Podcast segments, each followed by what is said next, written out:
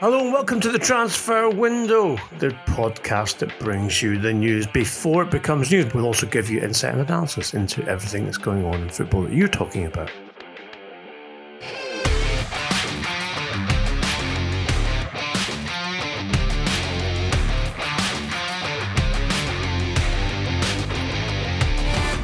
I'm Ian McGarry, and with me, as always, is transfer expert Duncan Castles, uh, a man who has got more stories right than the Beatles have had hits. Uh, and that is a fact, uh, which is verifiable uh, by any standards agency that you wish to check out.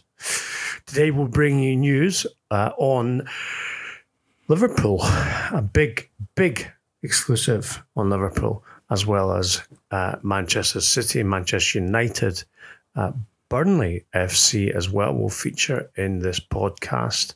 And uh, we will also be talking about Spurs and Arsenal and Chelsea. Duncan, the uh, big story for today's pod, um, unsurprisingly, something that we've spoken about in the past, is the future of Kylian Mbappe at Paris Saint Germain.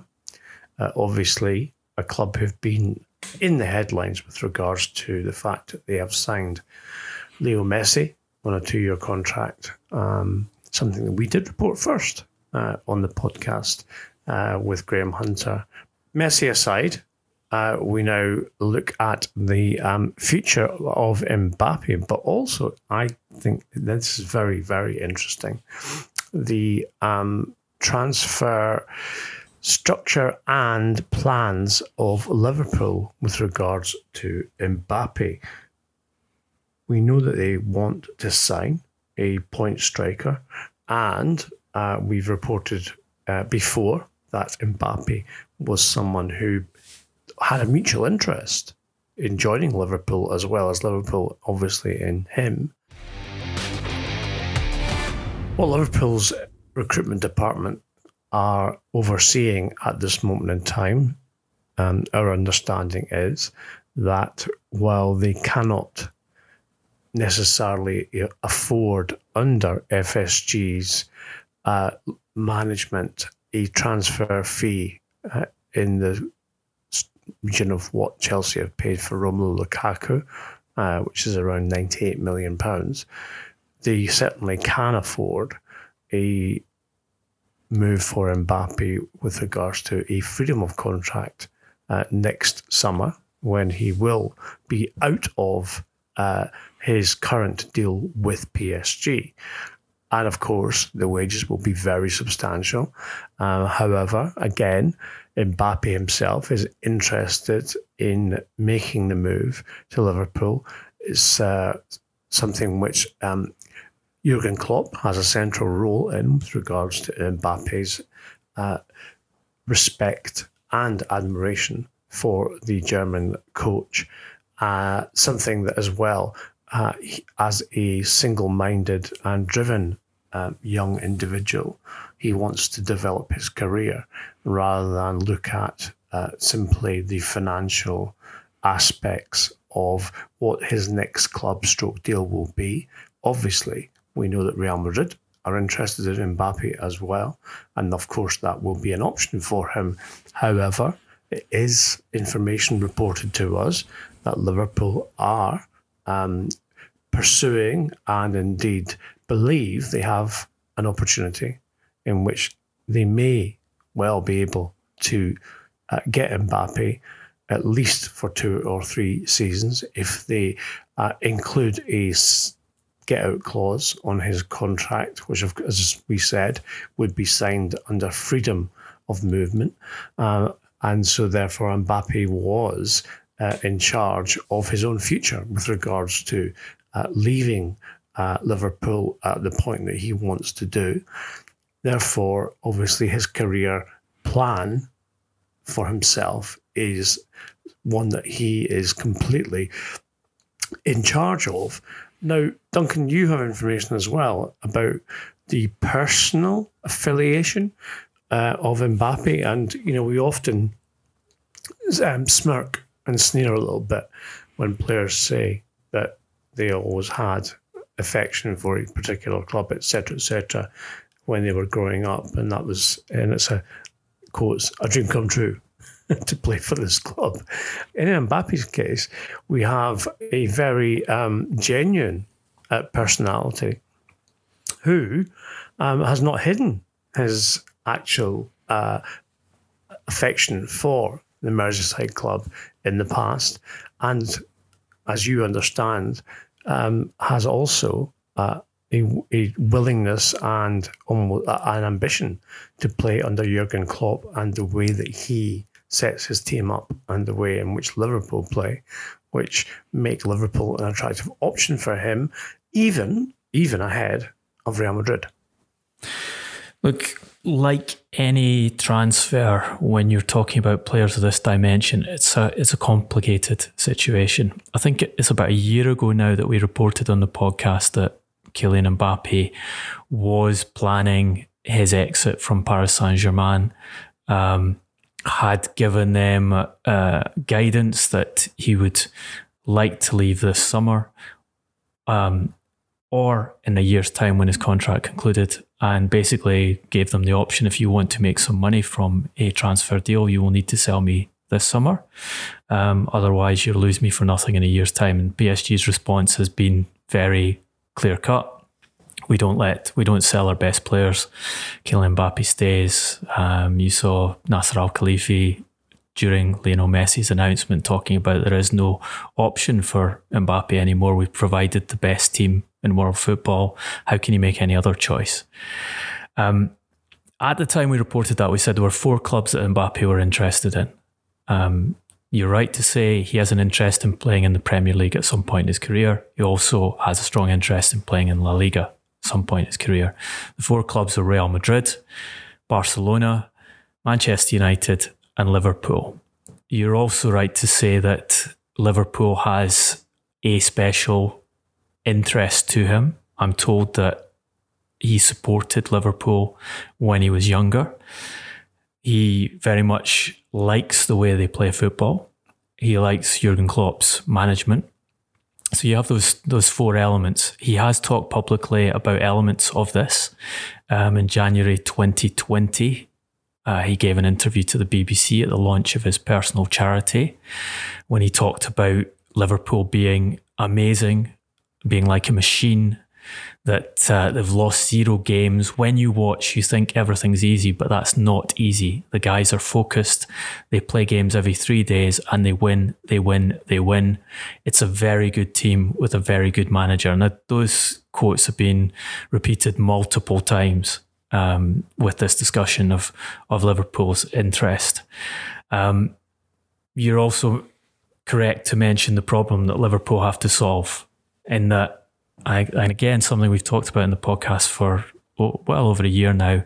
They have a, a brilliant attacking force that has made them champions of Europe and champions of England, who are all aging simultaneously and are all on contracts that expire in 2023. So you have Mo Salah, Sadio Mane, Roberto Firmino, all 29 years of age, um, all of whom have been looking at moves elsewhere. We've seen Mane and Salah giving pretty pointed interviews to the Spanish press. Um, lots of talk that they might go there. Liverpool know they have to get at least one top striker in. Um, as you say, they have budget limitations. Um, they have to use their smarts in the transfer market to solve this matter. And there is an opportunity there in that they have one of the top strikers in the game um, vocally praising them, having a very specific interest in playing in the Premier League, having a specific interest in playing for Liverpool, who will be out of contract in a year's time, opportunity to sign without transfer fee. My understanding is they have been encouraged in, in this. Um, and they they have a sense that Mbappe may be thinking that if he wants to play in the Premier League and he wants to play in La Liga, the order to do it in is Premier League first, La Liga second.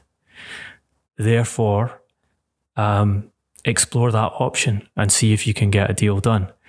I think this has ramifications for for Liverpool's policy with its current squad. uh, and we've seen new contracts being handed out to four of their, their major players in recent weeks Trent Alexander Arnold, Fabinho, Alisson, and, and interestingly, Virgil van Dijk, who today has been given a, a contract until 2025 at age 30, um, you know, less than a year after having his ACL ruptured by Jordan Pickford. I think it, all, it also has implications for Jurgen Klopp. You know, we've, we've said that one of the attractions to Mbappe of Liverpool is Jurgen Klopp. If that's the case, then um, from Liverpool's perspective, I think it becomes very important to keep Jurgen Klopp in place um, in order to have that card to play in this attempt to get Mbappe in as the as the new lead striker. And I think it's interesting when you have you look at what Jurgen Klopp has been saying in the past week about transfers and and you know there's a lot of discontent amongst Liverpool supporters that all they've done in the market is sign Ibrahima Konate um, as a first starting player to to strengthen their defence. where they've lost Gini Wijnaldum, who was fundamental to Klopp's plan and, and played time after time, even when they knew uh, he'd agreed deals with other clubs to go elsewhere. Klopp is talking about we don't need more players. It doesn't make sense to add more players, uh, and and dampening the expectation around uh, this summer's market. We've heard that before, Duncan. When after they won their first Premier League title in twenty years, Klopp said a similar thing, and then of course they lost the Premier League by some margin to Manchester City in terms of a, a defence of their title, and it seemed like Klopp was a forlorn and defeated individual with regards to um, the way in which the administrators at Liverpool had behaved, um, because he'd said the same things then. Do you think that he's on board with this because he knows that Mbappe is their primary target and is gettable, and therefore he's willing to sacrifice a big spend or even just a medium spend in this market on the basis that they're effectively saving their their money for Kylian Mbappe. I mean, that would be the obvious interpretation of, of what he's saying. And while Klopp has pressured the club to spend, um, he has to be realistic about the the resources available to the club. And and it is, you know, I think for any manager, it is it's quite a quite a pull and quite a proposal that um, that you could be central to bringing the best young forward in world football to the club to start a new generation at, at Liverpool and go for the Premier League title again and go for the, the Champions League again. There is, of course, another dimension in this, and that is Real Madrid. Um, and uh, Real Madrid are, I can tell you, confident that Mbappe's preference is to move to them and to move to them whenever he can get out of Paris Saint Germain. So, but he did t- he turned them down already, though, Duncan. Yes, he has turned them down once before, and not many players turned down Madrid. In fact, if you remember when uh, Florentino Perez called Neymar and his father um, before he moved to Barcelona, and Neymar said, uh, and his dad said, "No, he needs one more year." In Brazil before he moves to Europe. And Perez's reply was, You don't turn down Real Madrid, you get one chance. He did say that, but then he tried to sign Neymar again on several occasions further, further down the line. And you're right. Um, I, well, we praise Florentino for you know for the fact that he's pragmatic. you're right that uh, Mbappe had the opportunity to go to Real Madrid when he left Monaco. In fact, he basically had agreed terms. Him and his, his father had agreed terms with Real Madrid. They uh, they felt they had the commitment from the player that he would come there, and then he stepped away from the deal because he did not think it was the right time in his career to move there, given what was happening with Cristiano Ronaldo, given the expectation would be around him. He felt it was easier to stay within the French league, um, to move to Paris, his home city, and and have a, a lower level of expectation and a, and a steadier development path in his career, which which tells you that he is strategic in his decision making and is something I think Liverpool will factor in getting involved in this pursuit is that they're dealing with a player who has chosen the less glamorous route once in his career. Um, there's an indication that money is not the priority. And to be fair, that is what I'm hearing from people close to Kylian when it comes to um, his next move uh, and, and the reason why uh, Madrid are high in his considerations and why he's ready to move Paris Saint Germain. It's not, I repeatedly told, this is not a financial decision. It's about being in the right place for his career to win titles, to be recognised, and, and to establish himself as the as the top player in the world. So there is a strategic thought there. But you've given us the the picture from Liverpool and why they're getting involved in this. Give you the picture from Madrid is they are convinced that Kylian Mbappe will come to them. They still think there's a chance they can get him this summer. I think that's less likely because of uh, Lionel Messi, and um, obviously this offers Mbappe the opportunity to have a year playing with Messi, and and leave under freedom of contract. Um, so uh, uh more control in his his destination and less uh, complications with handling the exit from Paris Saint Germain. Um, but they think and, and remember, this is Florentino Perez's absolute priority to get Kylian Mbappe to build a new team around him. He's been working on this deal for a long time. They believe that when it comes to making that final choice, Mbappe will go through with a decision that's already been taken, which is to to join Real Madrid, and they will get the player. Um, there have been questions about Erling Haaland. Uh, we talked in the last podcast uh, about Haaland's um, choice not to go to Chelsea. Um, that the uh, thinking there is that he moves to Madrid in a year's time. That's what Florentino Perez has also been setting up. The idea is to pair Mbappe and Haaland in a new Real Madrid team. Um, I've asked what Mbappe's thoughts are on that, and I'm told that that Mbappe is enthusiastic about the idea. He'd like to um, to be in a team with Haaland uh, playing 4 4 2 formation. Um, look, I think that the basic conclusion from all of this is uh, Mbappe's worked himself into a position where he has the choice of top clubs in world football. Um, he's been very strategic about it. He's, he he has a long term career path. He's having discussions with those clubs. Uh, you talked uh, several months ago how, how, there was a kind of interview process of of asking what his role would be in the team and and uh, the general direction of the squad, what the plans were, what the what the, the club wanted to do. Um, he is in the position of strength and he's worked himself into that position of strength. And you have clubs like Real Madrid and Liverpool hoping that they can share in that position of strength by getting him into their squad when the time comes that he is finally able to exit PSG.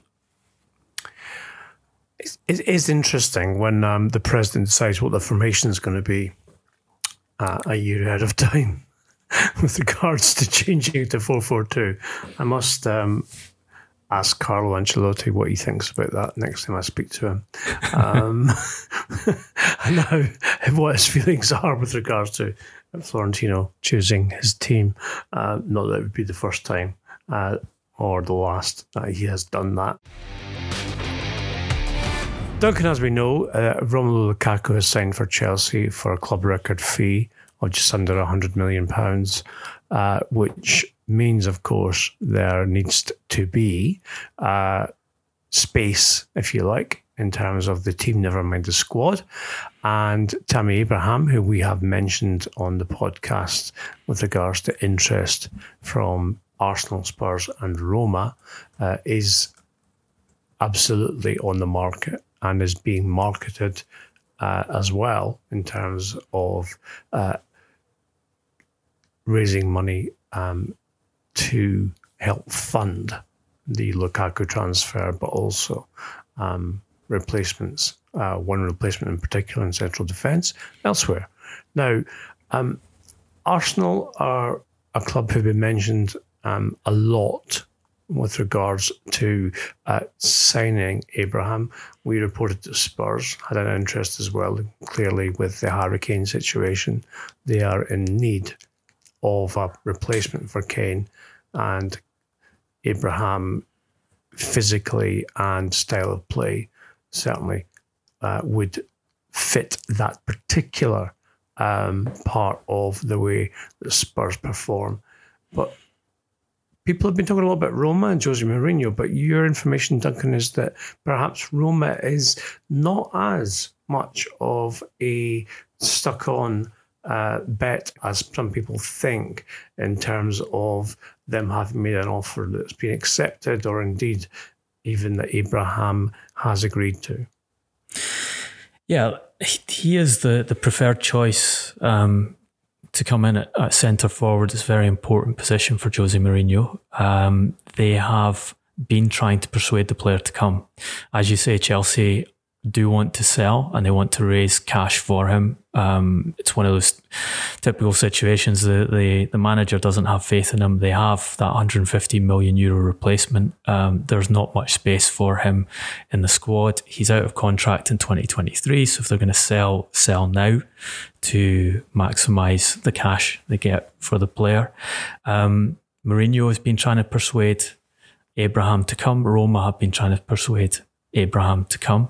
Um, but despite those direct conversations, which we reported on the last podcast, Abraham has yet to commit to Roma. Um, Roma are waiting for a commitment that that's his preferred option to go to before they make um, formal offer of salary to the player. Um, the the salary should be in the region of 4 million euros net. And obviously, Roma can take advantage of Italian tax laws for foreign players um, to get to those figures. The deal with Chelsea, again, has not been agreed, the specifics of it, but there's an expectation that it will be done if Abraham can get on board with moving to Roma. And it will be in the shape of a loan with an obligatory option to buy in a year's time and a buyback clause in Chelsea's favour um, should Abraham's career develop in the way Roma expect it to develop. Um, difficulty is in persuading a young English player to move overseas. It's again not an uncommon problem, um, and I, and I think a particular difficulty here is that Abraham is presented with the opportunity to go to Arsenal. So he can stay in London, he can stay in English football, doesn't have to learn a new language, doesn't have to switch home, and um, become a central part of the Arsenal team. We know Arteta is unhappy with his forwards. Um, we've seen Pierre Emerick Aubameyang dropped last season from from the Arsenal lineup. Very expensive um, in terms of salary. Uh, difficult to move out, as is Alexander Lacazette, who are Arsenal are actively trying to move out. Um, I think you have information that he's not been training particularly well. Ian, uh, information I have is that Lacazette's reluctant to move this summer and uh, keen to wait until he's a free agent in a year's time to decide where he wants to go. Uh, it's been mentioned that he would be an alternative to Roma should they not secure Abraham. Again, the guidance I have here is that Roma don't want to sign Lacazette, so that's uh, not a, a, good solution to this conundrum. Um, their second choice, I'm told, is Zenit St. Petersburg striker Sardar Azmoun.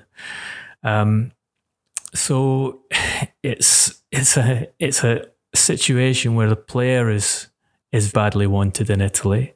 Uh, and it's in his control to decide whether he's prepared to move there and, and take the opportunity to play in a different league and play with a, a coach with a huge number of, of trophies behind him, or whether he tries to push to go to another English club. Um, Arsenal, I think a factor here is that he's a homegrown player. Um, you've seen Mikel Arteta talking about the transfer market actually specifically saying, I think everything is related to who we bring in, who is out, our capacity to hold foreign players in the squad. And we've already seen Arsenal push the boat out in terms of transfer fee um, and a, a, range of increasing offers, which we we detailed um, on this podcast for Ben White. And I think you get one of the reasons why Ben White was so important to him that they they made him the second most expensive central defender in English football history. Um, English central defender, that is, um, because he is homegrown, because he's young, because he can be a central part of the squad for a number of years, and Abraham fits a similar profile.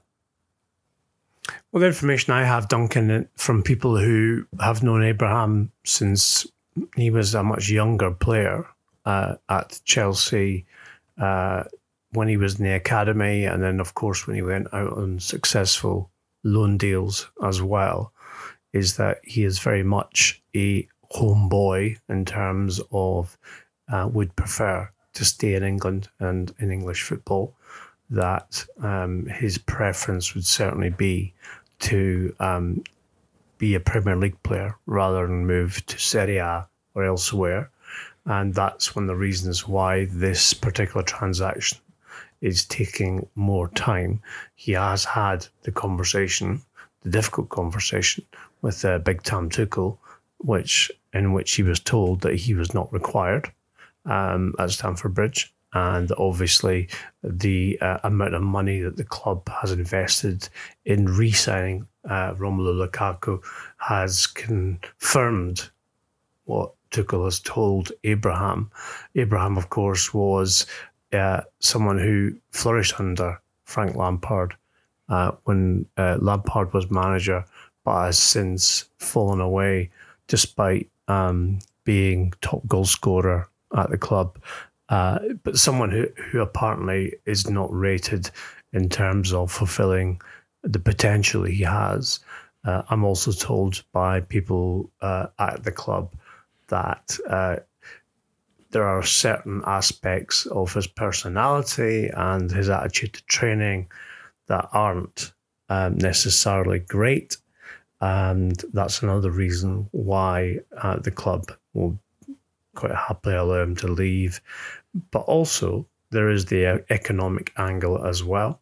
Um, when you invest, uh, obviously, in players uh, of very high value, you need uh, to also um, lighten your squad, and of course, balance the books. Abraham is one of the saleable assets and uh, will certainly be dispensed with um, as long as Chelsea feel they're getting the valuation that they feel is fair for the player, um, who, of course, is now a full England international as well. So, um, in that being the case, uh, Chelsea have one more priority uh, recruitment, and that would be a central defender. Uh, Antonio Rudiger is being aggressively marketed by a very high profile agent, as is Abraham by the same agent, someone who um, has worked for many, many years in the Premier League and has good relationships with most clubs. And therefore, uh, Chelsea are hopeful that they can bring in uh, at least 60 to 70% of the outlay that they've made for Lukaku uh, in bringing and selling um, Rudiger and Abraham. But we'll also look to reinvest that money in a centre back to partner um, and look to strengthen and augment uh, the defence for next season and therefore build upon their Champions League success. Roman Abramovich clearly has made has um, made it his priority to regain the Premier League title. Uh, as you said, Duncan, to me, uh, he is he's interested again. which makes a difference. if you're not interested, then you're probably thinking, hmm, okay, that's a good sign. But so, the, uh, the, football world has changed as as we've been talking about in this podcast for, for months now. Um, you have the Super League, you have the, the the the failure of the Super League plan. You have um, UEFA fundamental changes within it um, as a result of the Super League being brought down by clubs such as Paris Saint Germain and Man- Manchester City. um, getting on board with breaking that proposal. Um, and you have a scenario where uh, owners with substantial resources, Roman Abramovich being one of those the clubs of Qatar and Abu Dhabi, PSG and Manchester City, with their substantial resources being allowed to spend again. And, and I don't think it's any coincidence that you have reports this week that UEFA are preparing to replace financial fair play with a system of, of salary caps, um, which would allow clubs to spend probably up to 70% of their income on uh, on player salaries, um, with a luxury tax being levied on clubs who overspend salary limit. Now, unless there is a hard cap on salary, unless they say no club can go beyond, for example, 500 million euros as as their um, total salary bill, that's an open invitation to rich owners to um, generate extra revenue and or pay the salary tax, the luxury tax, um, for overspending the the uh, the revenue limits and building teams of the type that PSG, Manchester City, and Chelsea have been doing this window. Um, and I think that's one of the reasons why Roman Abramovich is interested again. I love the idea of it being hard cap when it should be a hard hat, surely. Um, in these circumstances. Should, should um, it should be a hard hat for the rest of the clubs in football, with very few exceptions. Indeed, indeed. So once you go beyond the uh, limit, then someone comes around and hits you in the hard hat and says, "Okay, you're not allowed to do that anymore." Um, Speaking of such, uh, Duncan, Manchester City Harry Kane drags on, uh, which we expect to be concluded uh, potentially as soon as next week once the um, fixture between the two clubs on the first uh, weekend of the Premier League is over um, when City play at Tottenham on Sunday.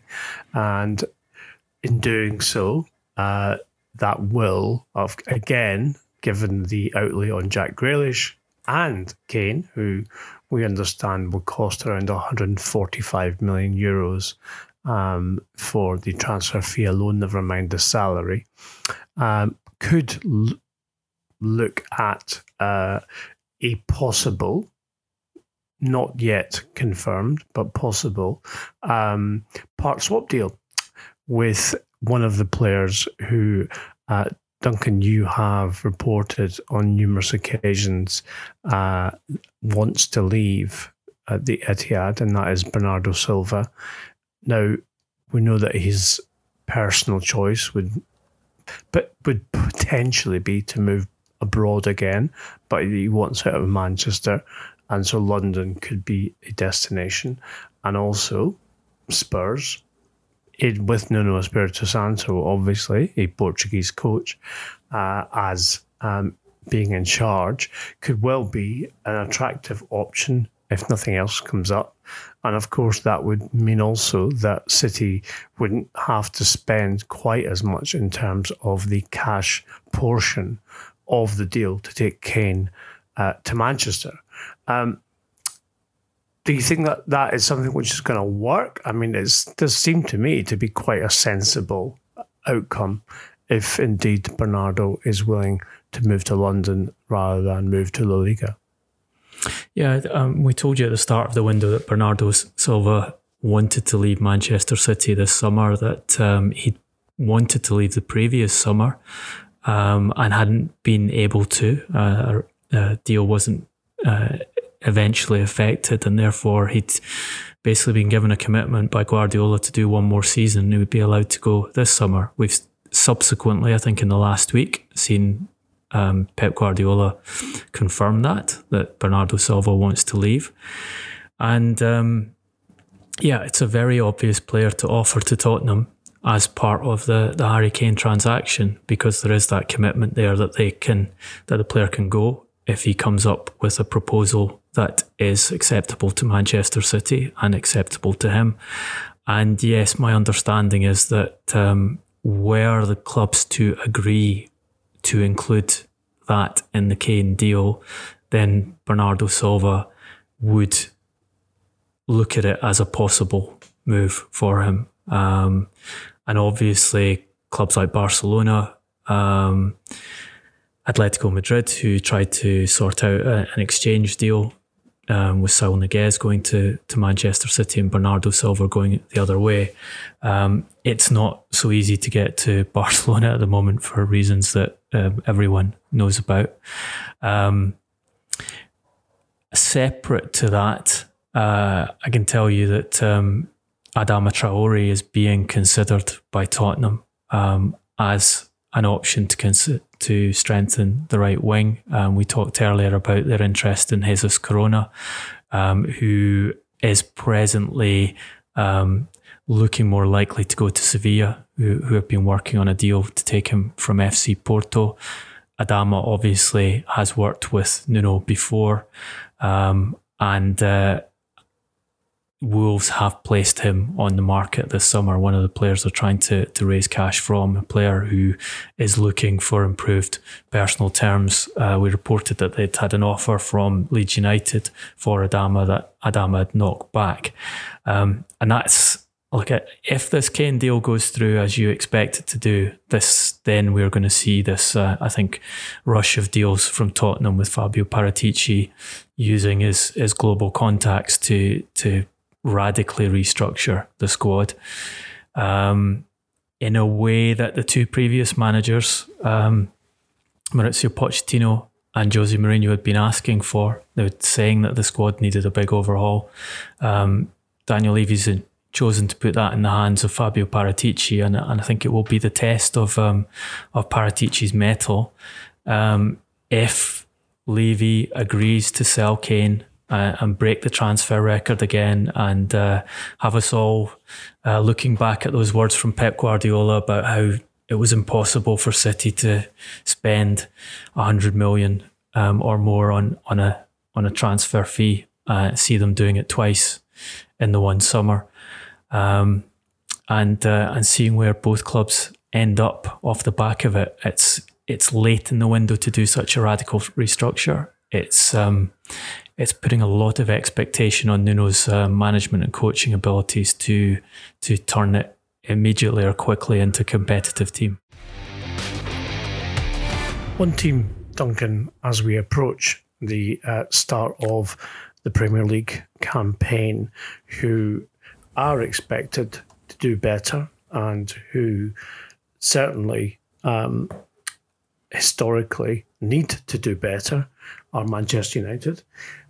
Four hundred million pounds is the um, estimated cost with regards to what Ole Gunnar Solskjaer has spent at Manchester United as head coach. Obviously, huge investment in Jadon Sancho uh, this particular summer. Uh, a lot expected of him, but Solskjaer himself does not seem particularly certain with regards to uh, what they might achieve um, if his latest comments are anything to go by. Yeah, we've seen Solskjaer uh, uh, giving some of his interviews ahead of this season where um, he's been given two extremely high profile, um, extremely accomplished players in the in the two priority positions he'd asked for reinforcements in Jadon Sancho and Rafael Varane. Um, not wanting to commit to winning trophies. I mean, there's one line from from an interview he gave this week. We know we're a good team, but we know we have a little bit to go to be where we want to be and win trophies. And then uh, talking again about the season ahead, he says, "I'm excited by the squad. I don't think anything is beyond these boys. It's just how we fare between now and the end of the season. How much sacrifice, how much discipline, how much team camaraderie, how much consistency, how much hard work, blood, sweat, and tears. All these qualities and cliches. If you want to be the best, you have to live like the best and you have to work as the best and perform every three days. It's going to be tough, but it's possible, definitely. And I think the interesting thing there is he's placing it all on the players. There's no comment about if I perform better than I did last season, if I manage better, if I don't make selection mistakes, if I don't um, make errors and substitutions in games, uh, which cost us goals, refusing to take players off or taking players off at, at set pieces and, and conceding and missing out on chance to win the FA Cup because of that. None of that's mentioned. It's all on the players, and you know it's a it's a pattern with Solskjaer. It's um, he was happy to talk about how second wasn't good enough for Manchester United. Being back in the Champions League wasn't good enough for Manchester United when he was at Molde and watching from afar. But once he gets into the club, he gets what he wants in the market. He has a massive squad. I think they have currently 27 full international players um, in their first team squad. And Solskjaer saying that he wants to retain a big squad. Uh, it's very important to have depth throughout the season to have a chance to win trophies. Um, but yeah, he goes from saying second's not good enough to um, refusing to commit even to winning a trophy. And I, and I think with the resources he's got um, and the backing he's had, you they Manchester City have better resources, so you would expect them to be ahead of them in the in the Premier League at the end of the season. Although you you know you have those issues of can you repeat from being champions? It's something that's not very often done in the Premier League, but certainly um, Solskjaer must have enough in terms of resources to win silverware this season. Um, but we've we've seen this pattern with him and, and the way he speaks. I mean, another thing he, he said in his interview, um, which I thought was quite telling, he said, "I'm used to winning. When I was here as a player, we finished third once and was either first or second every other year. So um, only finished third once, according to Ole. He, he must have forgotten that he was at Manchester United from 1996 to 2007, and that Manchester United finished third in 2002, 2004." And 2005. Okay, one of those seasons Solskjaer was injured, but in the 2004-5 season he played 13 league games and played in the FA Cup final. So even when he's talking about his own history, uh, there there there are words in there that just don't make a lot of sense. Um, and I think it's going to be fascinating to watch this season and and, uh, and see how he responds if if they go through a difficult period it's also interesting that Manchester United have, despite that investment in the squad, continue to work with a manager who's clearly not of the top standard. They've avoided the opportunity to replace him and put a better coach in charge, and instead are doing things like bringing additional coaches in around him to help him. So they've taken Eric Ramsay from Chelsea as a set piece, an individual development coach. Um, on the basis that their set piece defending was poor last season. So um, let's rather than invest in a in a better manager, hire another coach to a very large cadre of coaches to try and solve a, a very specific and obvious problem they've had throughout Solskjaer's reign. Seems to remind me of um, the fact that they've had to invest in bringing in another centre half, Duncan, in order to make up for the mistakes of the, the most expensive half they've ever had. Uh, so it seems it's a good a, point. A it's a good point. That's a good point, Ian. We most expensive centre back in the history of the game on huge wages. Um, let's go and buy uh, probably the best back centre back in Spanish football to solve that problem. Well, at least they are now buying quality. We've got to give them that. Varane certainly um, is an upgrade on what they have. That's for sure. Um, now we do at here at the Transfer Window podcast, um, like uh, and indeed endeavour to bring you news, uh, not just to the elite clubs um, in European football, but also to some of those who are not so elite. And therefore, it is our pleasure and Duncan's privilege indeed to bring you news from uh, Burnley FC uh, with regards to what they're doing in the transfer market. And of course, they start their campaign against the mighty Seagulls uh, tomorrow, uh, Saturday. Duncan, it's, it's, an interesting one in terms of ownership, in terms of Sean Dyche, in terms of the playing roster as well in terms of you know where this all fits because you get the feeling that not everything is clicking.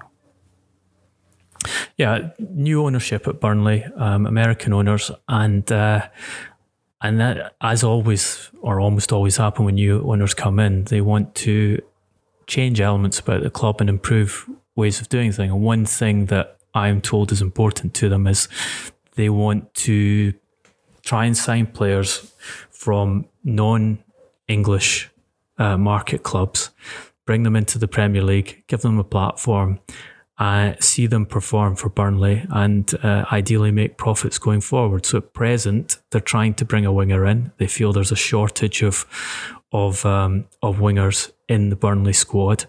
Um, they have been working to try and persuade Maxwell Cornet to leave Lyon um, for some time now.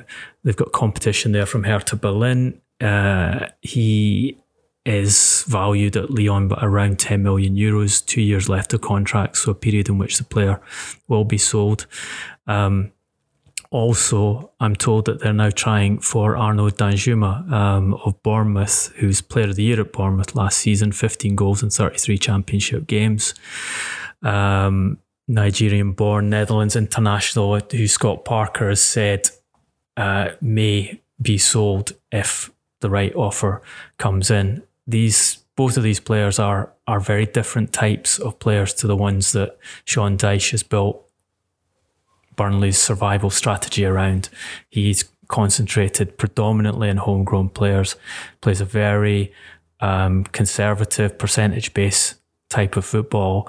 Um, and I, I look, I think there's a, a, a, potential clash here between what the owners want to do um, and what a manager who has had massive authority at the club um, has done in terms of a way of keeping Burnley in the division. Um, will be interesting to see how this progresses.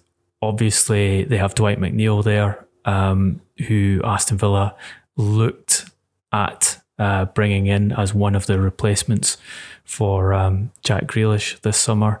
They want to bring another winger in um, with the idea that uh, in a year's time, should McNeil's status in the game further increase, um, they will already have a, a ready made performing replacement uh, signed and, and in the team.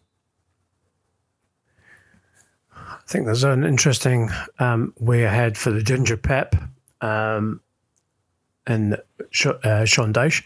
It'll be uh, certainly one which we will be following. Um, he has had options to move elsewhere in the last year, 18 months. And uh, I think Duncan, he may well have an option in the next year or so as well, uh, given his uh, repetitive and indeed consistent performance of keeping Burnley in the Premier League, which of course begins this weekend. And we wish you all who are going to be involved and watch your club, or indeed just watch as interested spectators, uh, to do so with enjoyment.